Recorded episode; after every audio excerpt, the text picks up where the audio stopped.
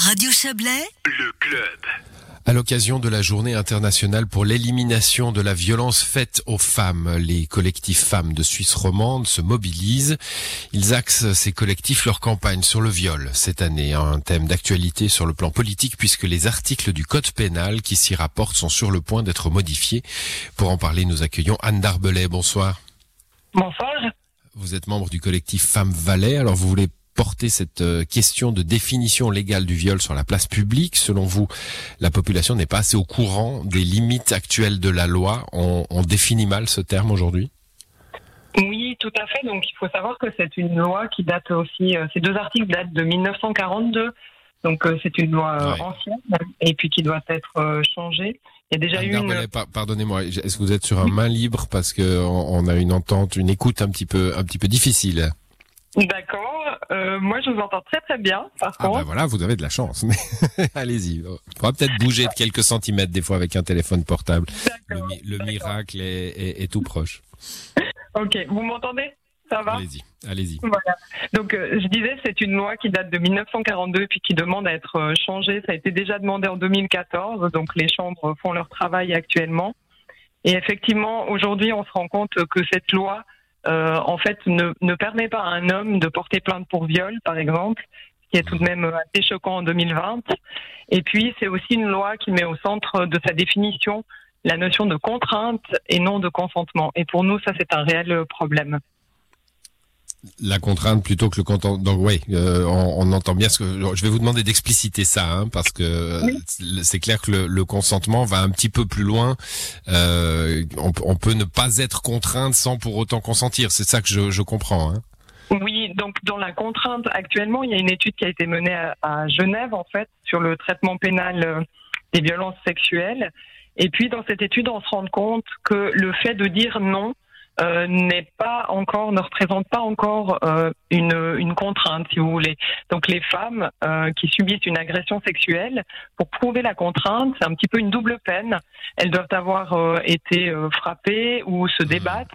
Et donc, quand elles arrivent auprès de la police, si elles n'ont pas de marque ou un bras cassé, c'est extrêmement difficile de prouver qu'il y a eu contrainte. Donc, c'est très problématique à nos yeux. Par contre, comment- le- ouais. oui. Allez-y, allez-y, allez-y. Par contre, le consentement, c'est une notion qui est plus intéressante parce que, euh, en fait, le, le consentement, c'est quelque chose qui doit être libre et éclairé et donné en toute connaissance de cause. Et puis, quelque part, quand on partage une relation sexuelle avec quelqu'un, euh, autant qu'elle soit enthousiaste et libre.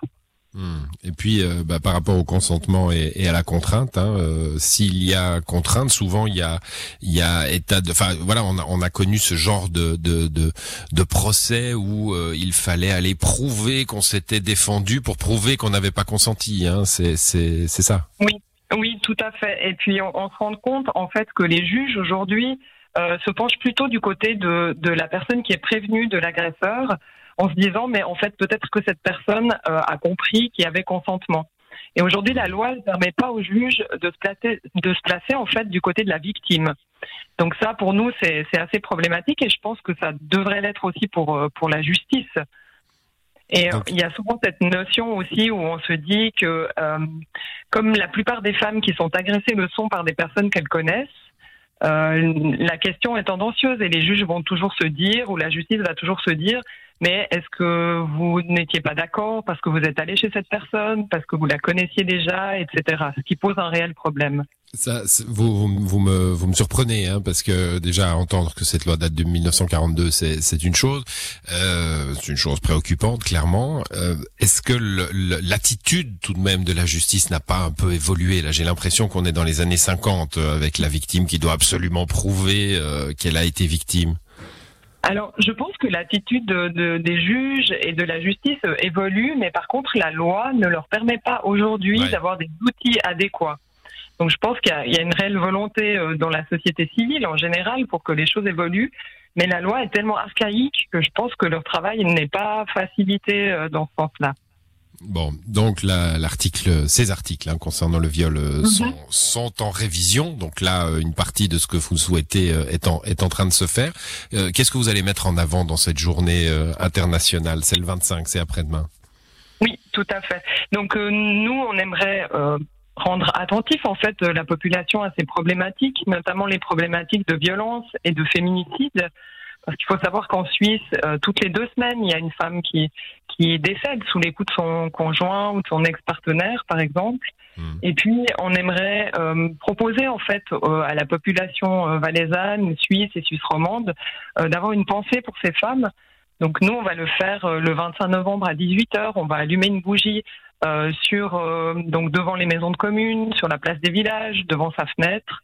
Et on propose aux gens en fait de prendre une petite photo et puis euh, d'inonder les réseaux avec ces photos pour donner une petite lueur d'espoir aussi aux femmes qui souffrent en silence actuellement. Ça, c'est pour le 25 novembre, mercredi. Et puis, demain, mardi, il y a aussi la possibilité de suivre une table ronde, à distance, bien sûr. Effectivement, euh, c'est en Facebook Live, donc c'est une table ronde euh, qui est organisée par euh, la coordination romande de la grève. Et puis tout le monde est bienvenu. Le thème c'est si c'est pas oui, c'est non. Et cette table ronde va débuter vers 20 h Très bien, bah, merci à vous Anne Darbelet. Je vous souhaite une belle soirée. Merci à vous, très bonne soirée.